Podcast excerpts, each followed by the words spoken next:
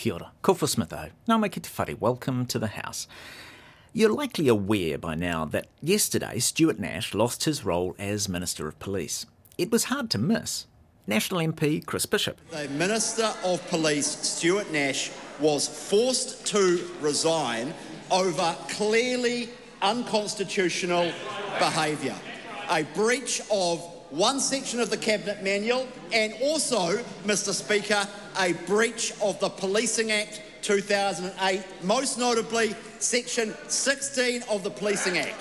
It's never strictly true to say that the Prime Minister sacks ministers. It makes for a punchy headline, but it's not actually how it works. More specifically, in this case, it seems Mr Nash jumped rather than being pushed. But let's talk more generally. The boss of the ministers is the Prime Minister, and yet he's not really their employer. Yeah, I know it's a terrible metaphor, but it's the best I've got. The person who actually gives ministers their warrants, and the only person who can take them away, is the sovereign, or in our case, the King's stunt double, the Governor General. It's more accurate then to say that it was the Governor General who removed the Minister of Police, the reason we give credit for this sort of thing to the Prime Minister is that the Sovereign acts on the advice of the PM, and it's not likely that the Sovereign would demur. Doing so would likely be an even larger crisis. Well, Stuart Nash bafflingly got up on the radio this morning and said, Yeah, I just called my mate Andrew Coster, the police commissioner, about a particular judicial decision. As a result of Stuart Nash quite extraordinarily outing himself as having broken the rules for ministers and the particularly strict rules for police ministers, the House paused its usual business on Wednesday and spent an hour debating it. ACT leader David Seymour. Because I think it is ultimately important that all sides of this House uphold the traditions and conventions that underpin New Zealanders' basic freedom. Debate is something of a misnomer because no one was arguing that this was okay. Despite the fact that opposition MPs are always calling on police ministers to step in and do something, everyone also agrees that following that advice is a very bad idea. The debate wasn't an urgent debate of the kind that the Speaker can sometimes agree to. The resignation had happened so recently that an urgent debate would need to wait another day.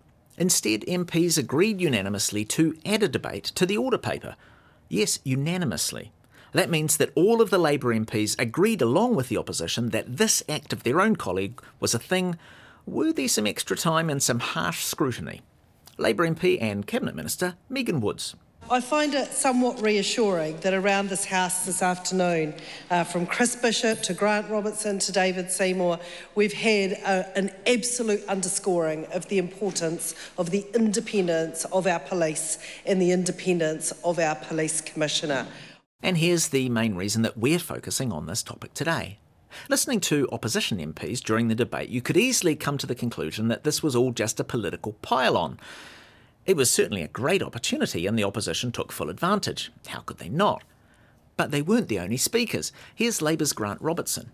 As the Prime Minister indicated, this represented a serious error of judgment from Mr Nash, and the idea that he could continue in the role of Minister of Police given the circumstances was not possible at all. You can see that there was a lot of consensus on the problem. Both Labour and National MPs noted that national ministers had also transgressed in the past and also needed sacking. However, weighing the politics kind of misses the point.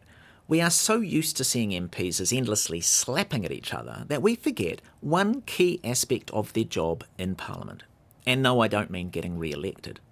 The core function of Parliament, once it's chosen an executive from amongst its members, is to watch them like a hawk because the only people who can sack a government can make sure that an executive doesn't run roughshod over the norms of responsible government is Parliament. And all MPs apparently take this part of their job pretty seriously. You've been listening to The House. It's a whakarango koe ki te whare. This program is produced with funding from Parliament. Matawa.